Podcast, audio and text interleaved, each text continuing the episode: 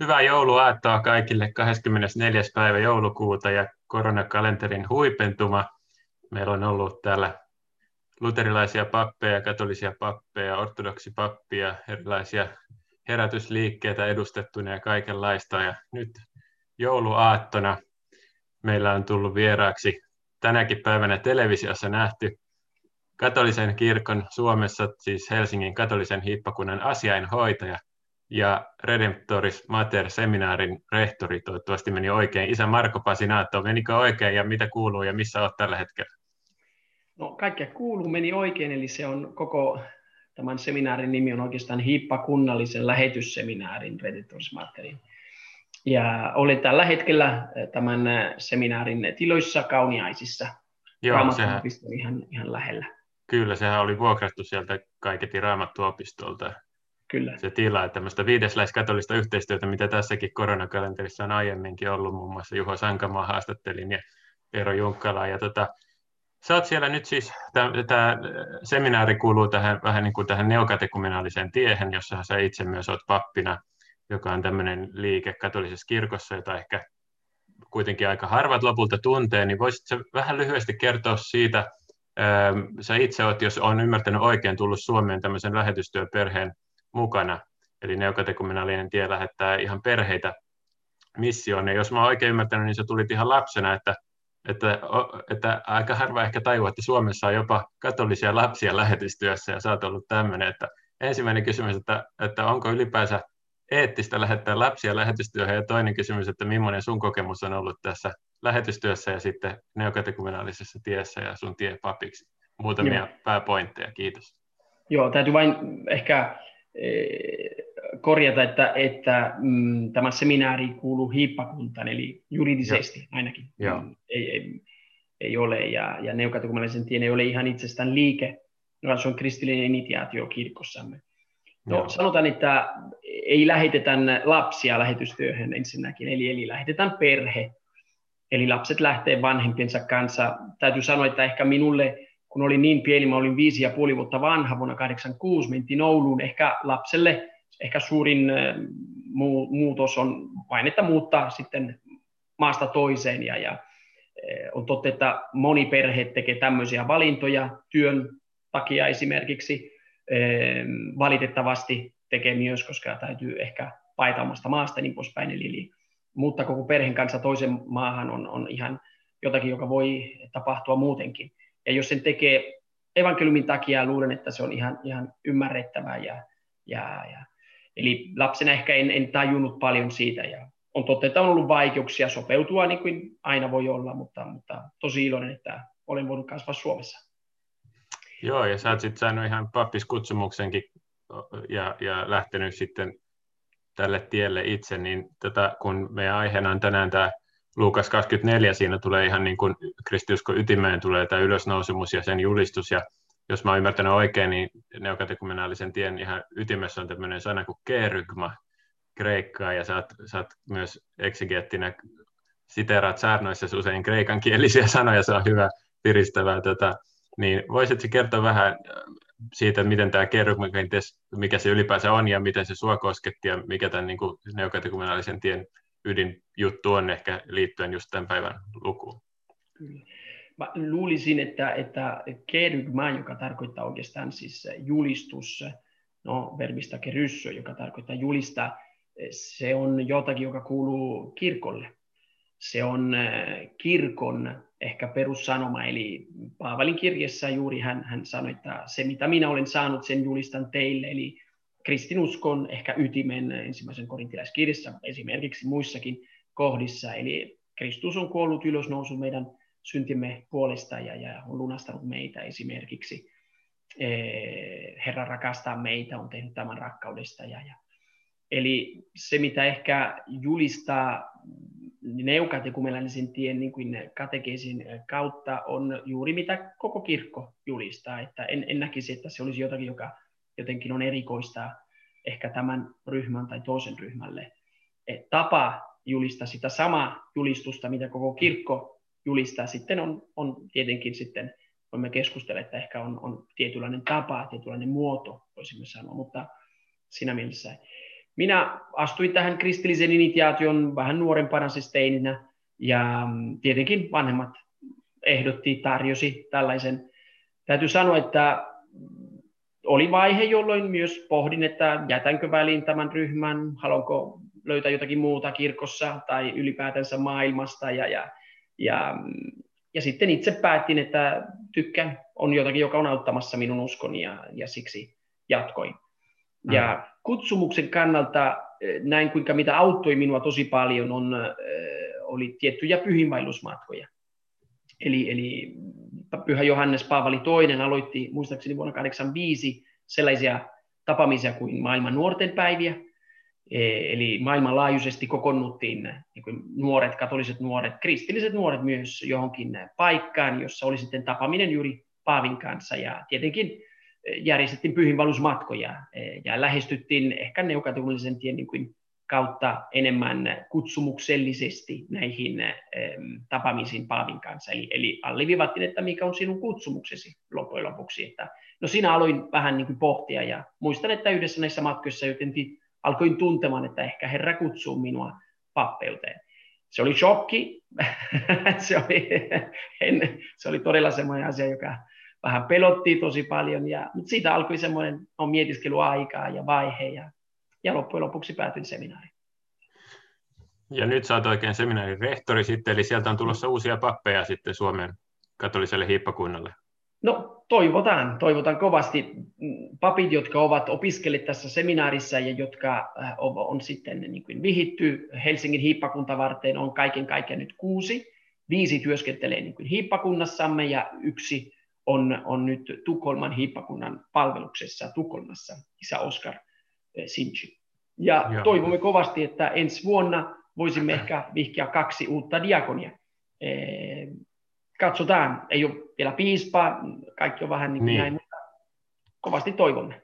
Joo, tosiaan, eli meidän piispahan, jos joku ei tiedä vielä, niin, niin, niin kuin voi sanoa eläkkeellä, eli ei, ei, ei, ei, niin kuin harjoita tätä piispan virkaa, vaan meillä on asianhoitaja, joka on nyt sinä, isä Marko, niin millaista on ollut hoitaa katolista kirkkoa Suomessa tänä korona-aikana? Että sanotaan, että tälle rivijäsenelle susta ei hirveästi kuulu niin kuin ainakaan kovin usein, että välillä tulee joku viesti ehkä, mutta niin voi olla sellainen vaikutelma, että ehkä sulla on aika hiljasta ja ehkä jopa niin kuin aika rentoa siellä, vai onko päivästä ollut rankkaa? Tietysti on pitänyt miettiä näitä rajoituksia ja muuta, ja niin millaista on ollut tämän kirkon johtaminen tai asian hoitaminen nyt niin kuin korona-aikana, ja millainen se on sulle Henkko ollut tämä aika? No, sanotaan tietenkin, että, että minun vastuuni ja, ja, ja ehkä työni on erilaista kuin piispan työ, eli asianhoitajatyö on hyvin rajoitettu. Eh, on sellainen motto, voisimme sanoa, kun ei ole piispa, että eh, sede vacante, joka tarkoittaa juuri, että, että piispan istuin on tyhjä, nihil innovetur, eli ei saa uudistaa paljon mitään, ei saa ottaa niin kuin aloitteita. Eli pitäisi yrittää, että laiva ei uppoa sanotaan niin. näin, eh, että pysyy kurssissa.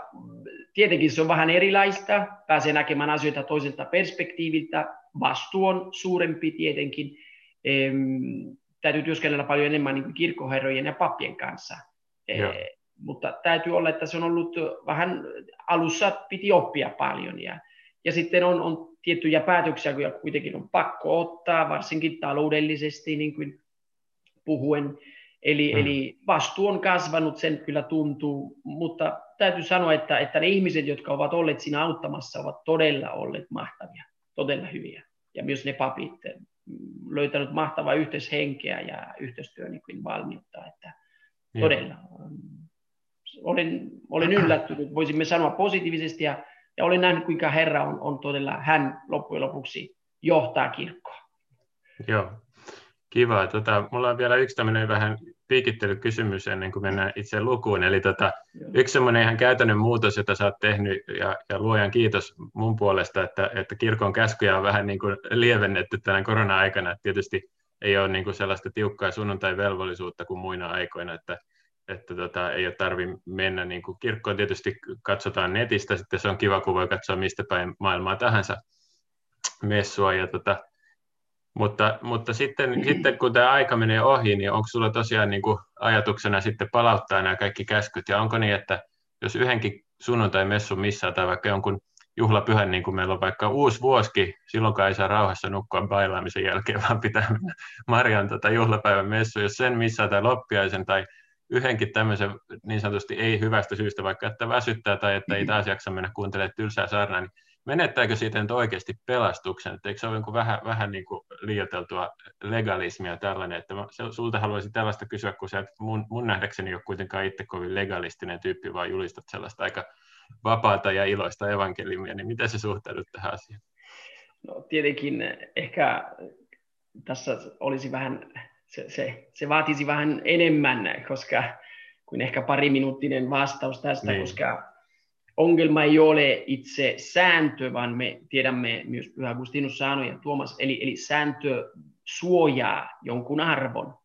Eli, eli eh, tavallisesti eh, myös raamatussa toisessa Mooseksen kirjassa Jumala ei anta kymmenen käskyä, vaan, vaan kirjaimellisesti hän antaa kymmenen sana, elämän sana. Ja hän sanoi, jos te seuratte, saatte elää, jos ette sitten kuolette. Eli me uskomme, että tämä sunnuntai-velvollisuus, tietenkin velvollisuussana ehkä tuo mielen enemmän semmoista juridista niin kuin suhdetta eukaristiaan, mutta oikeastaan se pitäisi, eh, eh, se, on niin kuin, eh, jos sinä rakastat jotakuta, se ei pitäisi olla hirveä ponnistelu olla jonkun kanssa. Tai jos sinä tiedät, että jotakin tekee sulle hyvää, sä teet sen, vaikka joskus on vähän hankalampaa. Eli, eli kyllä me sanomme omille lapsille, että nyt sä meet kouluun, että mä kyllä haluaisin vähän nukkua enemmän, mutta kyllä sä meet kouluun, koska tiedämme, että se tekee hyvää hänelle, hänen tulevaisuudelle. Eli suhde eukaristian pitäisi olla kristitylle sellainen, joka ei ole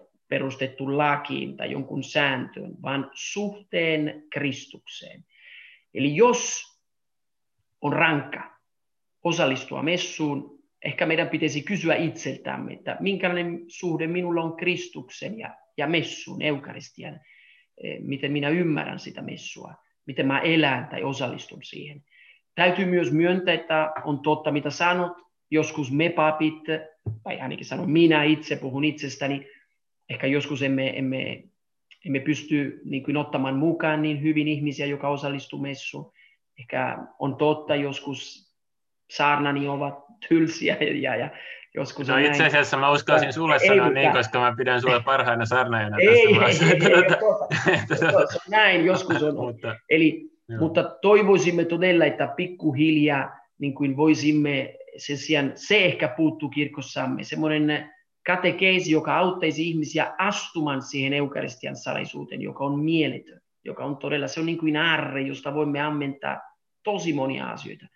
Mm. Ja siksi konkreettisesti tähän vastaukseen, se ei edes riippuu enää minusta, kun pandemia loppuun palauttaa, voisimme sanoa, se suhde eukaristian, joka on aina ollut kirkossamme, se on jotakin, joka varmasti kirkko niin kuin tulee pyytämään. Mutta juuri alle viivaman se, että eukaristia on, on A ja O minun hengellisessä elämässäni. Ehkä voisimme ajatella juuri tämä, olisi mahtavaa ehkä hippakunnassa, mitä nykypäivän ajatella, että miksi messu ei kiehtoa enää? Miksi olemme tehnyt messusta jotakin, joka on tylsää ja, ja, ja kauheita? Miksi kun mm-hmm. tarjoat nuorelle, että tuppa messun, ensimmäinen reaktio on, niin että mitä? ei missään nimessä. Mm. Kun alkukirkossa ihmiset olivat valmiina kuolemaan päästäkseen kirkon yhteyteen. Onko kristinusko todella menettänyt niin kuin jotenkin hänen tiedä voisimme sanoa, hänen loistonsa, hänen, eh, että, että hänen vetovoimansa. Mm. Se ehkä olisi mielenkiintoista niin kuin miettiä. Joo, tästä voisi jatkaa pitempäänkin. Mä ajattelisin, että sen niin kuin vapaan rakkauden ikään kuin muuttaminen sellaiseksi tiukaksi säännöksi on ehkä yksi asia, joka, joka työntää pois, ainakin, ainakin henkot välillä niin koen, että nytkin ihan empiirisesti korona-aikana on voinut huomata, että vaikka on osallistunut etämessuihin, niin ei se, ei se niin kuin usko siitä minkään hävinnyt, että, että päinvastoin on vähän saanut hengettää ikään kuin. Ja tuota, eh, mutta, mutta tämä oli kaikki kaunista ja hyvää, mitä sanoit. Eh, voitaisiin tosiaan jatkaa vaikka tunti tästä, mutta meidän pitää keskustella tästä itse luvusta, joka on tämä Luukas 24. Siinäkin on tosiaan eukaristia. Siinä itse asiassa näiden opetuslasten oikein sydämet palaa ja kun siellä niin kuin on messun osat, eli, eli Jeesus selittää kirjoitukset ja sitten murtaa leivän, ja, ja tämähän niin kuin on tietysti ihan ydin, ydinjuttua, niin tota, mikä sinua tässä luvussa puhutteli, ja ehkä erityisesti tämä uusi käännös, kun luit, niin oliko siellä jotain, mä tykkään siitä tästä just, että eikö sydämemme ole ihan liekeissä niin kuin siinä, kun ne Emmauksen tiellä käveli. Oliko sulla jotain kohtaa, joka tässä pisti silmään tässä uudessa käännöksessä, tai no, sanotaan, että ehkä ylipäätänsä minä en itse ollut tähän Uuden testamentin käännöksessä mukana, eh, kun minusta tuli asianhoitaja, se oli niin kuin jo loppuun käsitelty asia, ja, ja meillä oli kyllä edustaja katolisesta kirkosta, joka on, on lukenut ja ehkä myös antanut vähän palautetta näihin.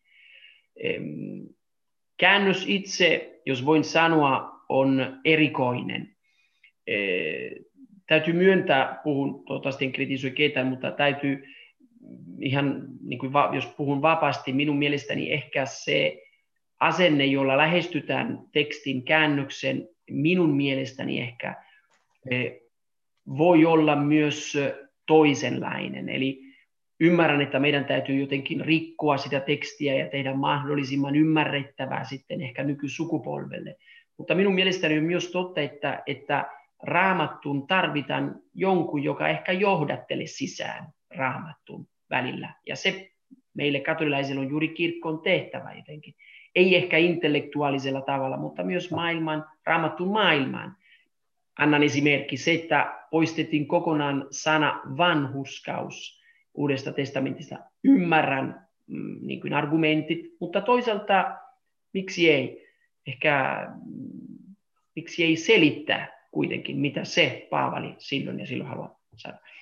Mutta se on hyvin jotenkin tuore, eh, kun luin sen läpi. Se on hyvin tuore kieli, joka, joka jotenkin jää helpommin mieliin. Ja minulle ehkä tästä, eh, tästä mm, luvusta ehkä jäi mieleen juuri se alku. Esimerkiksi juuri tämän eh, jäi viisi. No, naiset katsoivat peloissaan maahan, mutta miehet sanoivat, miksi etsitte elävää kuolleiden joukosta? Jeesus ei ole täällä, koska hänet on herätetty kuollista. Se on sanottu vähän ehkä todella suorempi. Se on jotakin, joka pisti silmän, siis alle viivata esimerkiksi. Ja myös, niin kuin sanoin, minunkin vaikutti tämä, että, että teidän sydämet, meidän sydämemme olivat liekeissä. Se on jotenkin siis antaa sellainen vaikutelma, että todella Kristuksen kanssa jotakin Joo. tapahtui siinä. Ja tämä pikkusen ihan muutamia lausessa jotakin. Joo, täytyy sanoa niin vielä palaten sun saarnoihin, että usein myös saat, saat siellä saarnatuolin takana aika liekeissä ja, ja, tota, ja saarnaat, saarnaat niin kuin intohimoisesti. Ja mä ajattelin kysyä, että mikä, mikä siinä on, että tämä niin kuin kerrykymä tai Jeesus, niin kuin, se on ikään kuin tavallaan sun jatkuvaa työtä, että sun pitää puhua siitä Jeesuksesta niin kuin joka päivä ja joka viikko. Niin miten sä jaksat aina innostua? Me, siis miten joku jaksaisi olla naimisissa 50 vuotta tai koko hänen elämänsä, sinä itse olet niin, naimisissa. Se miten onkin. sä jaksat sun vaimos, mutta jaksat. Ja varmasti eh, luulen, että ei, ei, se, ei se rakkaus hiipu, voi olla, että, että Kristuksen kanssa jopa syvenee ja hmm. jotenkin voimistuu, vahvistuu.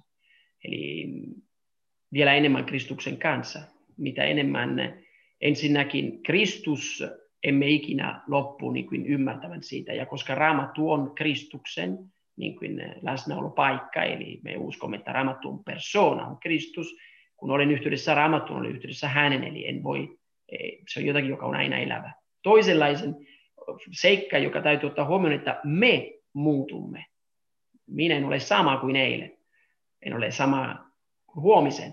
Eli, eli se on minulle aina uutta tavallaan, koska minä itse olen vanhempi, joku tapahtuma on ta- sattunut elämässäni, ehkä huomenna kohdan jotakin, mitä tänään en kohdannut. Eli nämä kaksi seikat yhteen saavat, että se on aina uutuus, aina jotakin uutta. Eli sä et koe, että sulla on vain joku niinku työ, jossa sun pitää kertoa tiettyjä satuja, vaan sä puhut jostain, jota sä oot henkilökohtaisesti kokenut ja koet koko ajan tämäkin on, sanotaan näin ainakin puhun henkilökohtaisesti, minäkin olen ihminen, eli olen syntinen, olen heikko, eli ilman muuta voi olla, että eh, en, en osaa ehkä jotenkin ehkä mm, jätän tämän suhde Kristukseen ehkä vähäksi aikaa, niin kuin vähän laitan nurkaan, ehkä en rukoile niin paljon, en ylläpitä siitä vähän niin kuin avioliitossa, jos ei puhuta avioliitossa, ei mennä välillä ulko, ulos. Tietenkin vaikea niin kuin pärjätä sitten. Eikö niin? Eli täytyy tehdä pienen työn siihen, mutta ei, ei koska laki sen vaatii, vaan koska se on kaunista olla Kristuksen yhteydessä. Se, se, se auttaa, se vaan auttaa. No niin, kiitos. Tota, sä olet itse myös taustalta, voi sanoa niin kuin exegeetti, tai sä olet tehnyt sun teologian mm. lisensiaattityön niin kuin kuitenkin Joo. raamatun tutkimuksen alalta, eikö Monia niin? vuosia sitten. Ei. Joo. Okei, okay, mutta, mutta oliko se just Luukkaasta vai oliko se yleisesti vai Jeesuksesta? Se oli, se oli Luukkaasta, mutta niin. se oli toisesta aiheesta. Että, oliko se sapatti? Se oli sapatti. Joo, Joo. Joo sulla oli tämä Luukas ja sapatti. Muistaaksä mitään siitä aiheesta? Joo, eli mä vain, siis Lukan evankeliumissa on kolme kohtaa, on muitakin, mutta ehkä mä otin kolme kohtaa, jossa tuntuu, että, että Jeesus rikkoo sapatti läki. Hmm. Ja, ja siinä syntyy väittely fariseuksen kanssa. Ja sitten niiden kolmen kohdan niin kuin, e, tutkimuksen kautta minun lopputulokseni oli, että Kristus ei riko sapattilakia, vaan, vaan toteuttaa sitä ja miksi. Ja se oli tosi, tosi Joo. Tosi pinnallinen ja yksinkertainen työ todella, että, että okay. ihmeellisempää. No joo, tota, jatketaan Luukkaasta nyt sitten ylösnousemukseen, kun tänään se on aiheena, niin oletko koskaan miettinyt sitä, ja kun sä saarnaat, että Luukkaallahan tässä on aika iso ero verrattuna Matteukseen, koska Luukas käskee niiden opetuslasten, tai siis Jeesus Luukkaalla käskee niiden pysyä siellä Jerusalemissa, kunnes se pyhä henki tulee kun tässä Matteuksella sitten, niin kuin mä kovasti tykkään teille neokatekumeenaaleilla lauletaan siellä, että, että kevada noin Galilea, että niin kuin Matteuksella, että, että menkää ja kertokaa velille niitä, ilmoittakaa velille, että menisivät Galileaan, ja sitten siellä he minut näkevät vasta, niin teekö sä silleen pappina, että kun sulla tulee Matteuksen tekstin, sä saanut, että joo, sinne ne meni Galileaan, kun se tulee Luukkaan tekstin, sanoo, että pitää pysyä Jerusalemissa, siellä ne pysyvät. Oletko koskaan miettinyt tätä eksegeettistä probleema, että kumpaa historiaa sä mieluummin seuraat, että kumpi, kumpi, kumpi niin kuin got it right, ja tuota, vai miten, sä toi, miten, miten valitset? No täytyy vain täytyy sanoa ehkä ensinnäkin, että, että evankeliumit ovat teologisen tulkinnan eh, historiallisista tapahtumista, eli, mm. eli siinä on aina jonkunlainen, ei ole pelkästään kronikkaa, vaan, vaan siinä on tietenkin, me uskomme, että pyhän inspiroimana evankelista on antanut tietynlainen teologinen sisältö siihen. Eli me uskomme, että, että ensinnäkin Raamattu on täynnä ristiriitoja. Siis vanha testamentti sanoi, että kunnioita isäsi ja äitisi, ja Luukkaan evankeliumissa, Matteuksen evankeliumissa sanotaan, että kuka ei vihaa isä ja äitiä, ei voi olla minun opetuslapsi. Eli miten me näitä kahta laitetaan sitten yhteen. Eli, eli täytyy olla todella, me, me uskomme, että raamatun tulkinnassa täytyy olla pyhä henkeä mukana, eli, eli ymmärtää se konteksti, jossa se syntyy se teksti. Eli Luukka kirjoittaa tietylle yhteisölle, Matteus toiselle yhteisölle. E, luulemme, että molemmat voi olla, niin kuin e, voisimme sanoa, totta. Eli Kristus, miksi ei? Hän on voinut ilmestyä Galileassa, niin kuin Johanneksen evankeliumissa myös todetaan ja, ja, mutta myös Jerusalemissa. Ja, ja, eli tämä Matteuksen ehkä ilmestys vuorella, luultavasti vuorisaarnassa, muuten, koska hän sanoi, että menkää siihen vuoren, joka minä teille ilmoitan. Kreikaksi voisimme myös kääntää, menkää siihen vuoren, jossa minä olen antanut teille sääntöjä, voisimme sanoa. Koska eh, indicare tarkoittaa myös indikazione, eli antaa jonkunlainen, eh, niin, jonkunlainen sääntö, jonkunlainen eh, ohje, ohje hmm. täsmälleen. Kiitos. Eli, eli Vuorisaarnasta, jossa hän, ilmest, hän sanoi, kertoi, mitä on kristinusko loppujen lopuksi, hän sieltä lähettää kaikille kansoille. Eli ehkä Matteus alleviivasi tämä, että kristinusko on kaikille, pelastus on nyt on kaikille. Ehkä sen sijaan Lukan alleviiva enemmän Jerusalemia, joka on pyhä kaupunki, eli kirkko on todella tämä Kristuksen ruumis. Meidän täytyy muistaa, että Luukan evankeliumi on puoli Luukan teoksesta. Mm. Sitten jatko apostolien teossa, jossa on kirkko, eli, mm. eli jossa on kirkon historia, joka on Kristuksen ruumis. Kirkon se paikka. Ei ole enää Jerusalemin temppeli, vaan kirkon se paikka, jossa ylösnousut Kristus ilmestyy. Eli luulen, että nämä kaksi asiaa ovat mahtavia. Ne auttaa molemmat, auttaa meitä. Ja ehkä Tämä on katolisuutta. Mm. Katolilaisuudessa ei ole enää ikinä out, out. En Joka halua tai. olla, niin, Vai on sekä että? Kyllä. Joo. Eli, eli on et, et, eli sekä armo että, että teot, mm. usko ja teot, raamattu ja traditio, mm. tosi mies, tosi Jumala. Eli, eli, eli neljä evankeliumia. Miksi mm. neljä? Ehkä me luulemme, että, että tapahtumat... Koska on neljä ilman suuntaa, niin kuin Ireneus sanoi. Anteeksi? Koska on neljä ilman suuntaa ja neljä maanpiiriä, niin kuin Ireneus sanoi. Mutta me, me luulemme myös, koska tapahtuma Kristus, ilmiö Kristus on niin suuri, että ei sitä voi yhdellä lausella ilmaista. Eli ei voitu. Joo. Kirkko ymmärsi tämä. Jokainen evankelisti toi jotakin. Mm. Eli tämä rikkaus, joka syntyy. Eli Hyvä, eli voidaan laulaa vielä sieltä tuota, iloisesti sitä, sitä Annon laulua myös. Tota, hei, äm, olisiko sinulla, kun sä puhuit noista ohjeista, Indikaari oli tosi Italia eikä Kreikkaa, mutta voit sä Indikaare meille, eli, eli, eli meille vähän osoittaa tai ohjata tähän niin koronajouluun jotain, jotain niin kuin, joka ei ole pelkkää tyhjää sanahelinää. Kun mä kuuntelen noita joululauluja, niin niistä tulee sellainen, että we wish you a Merry Christmas ja Happy New Year ja kulkuset, kulkuset ja tuntuu, että ei, ei tänä vuonna niin kuin voi tuommoista, että tämä, tämä on ihan niin kuin yhtä tyhjän kanssa, että mitä, mitä järkeä viime vuonna oli toivottaa hyvää ja uutta vuotta ja kaikkea, kun joltain on perheestä kuollut ihmisiä tai, tai, tai tulot mennyt ja, ja ei saa tavata ihmisiä ja ei tiedetä milloin tämä loppuu ja niin edelleen, niin Miten, miten tätä, olette ehkä joutunut ihmisiä jotenkin lohduttaa tai rohkaisee tässä, niin on, onko sinulla antaa meille mitään, mitään tota viisautta tai toivoa, joka ei olisi pelkkää tyhjää sanahelinää? Tämä voi olla aika vaikea tehtävä, mutta miten sä lähestyt tätä uutta no, vuotta ja, ja joulua tässä? Minulla henkilökohtaisesti ei varmasti ole mitään annettavaa, olen vain ihminen, minä olen mukana tässä. Minäkin olen joutunut eristyksiin ja minäkin olen rajojen niin kuin sisällä ja rajoitusten niin kuin sisällä ja minäkin olen kärsinyt ihmisten, läheisten ihmisten kuolemaa tai, tai sairastumista.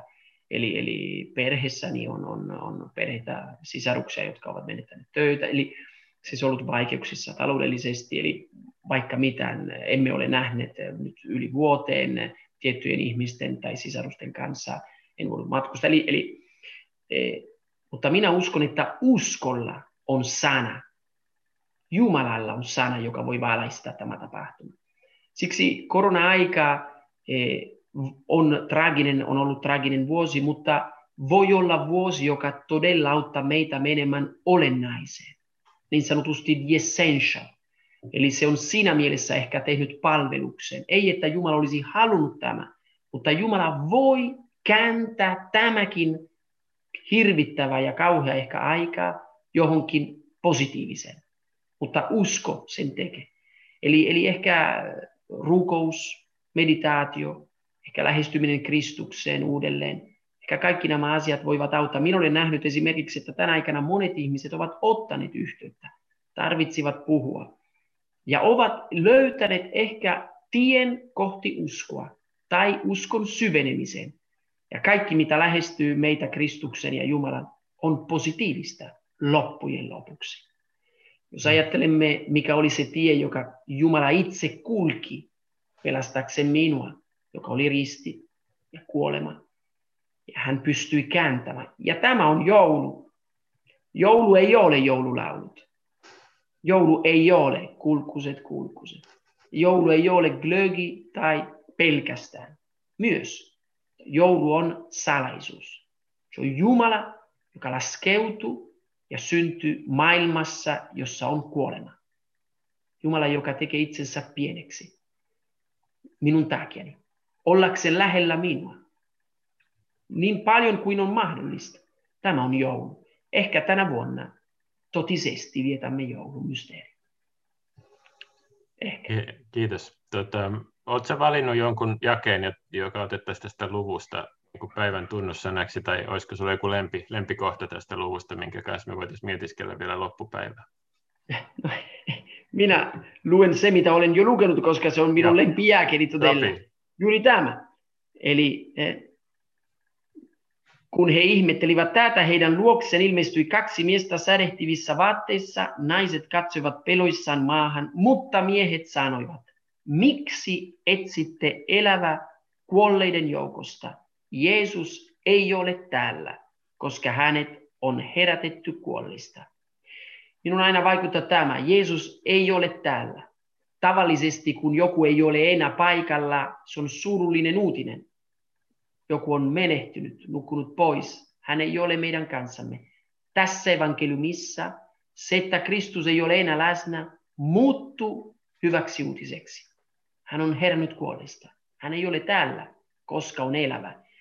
Ilman tämä, jos Kristus ei ole olemassa ja jos Kristus ei ole ylös nousut, loppujen lopuksi kaikki on turhaa. Kaikki. Eli minä mietiskelisin tämän tänään. Kiitos. Nyt ei enää jää muuta kuin pyytää sulta loppurukousta.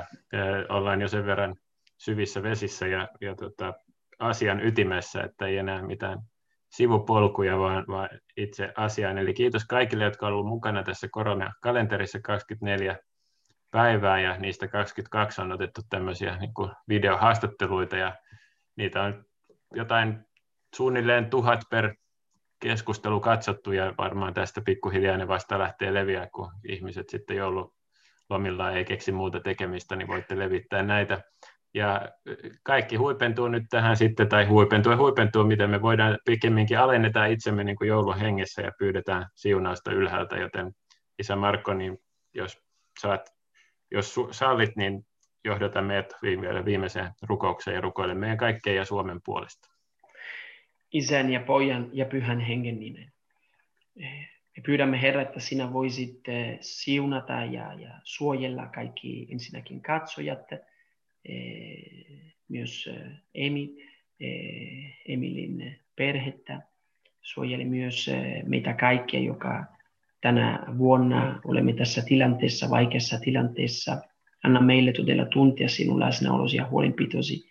Joulun rauha, joka tulee vain sinulta. Rukoilemme koko Suomen maan, Suomen kansan puolesta, että sinä voisit todella salli, että voisimme kaikki tutustua Kristukseen, tuntea Jumalan rakkautta meidän elämässämme. Varsinkin rukoilemme kaikki niiden ihmisten puolesta, jotka ovat sairaita, joilla on korona, erityisesti sairaanhoitajien, lääkärien, eh, sairaanhoitotyöntekijöiden puolesta, jotka ovat kovilla, jotka ehkä tulevat eh, viettämään joulun työssään, sairaalossa.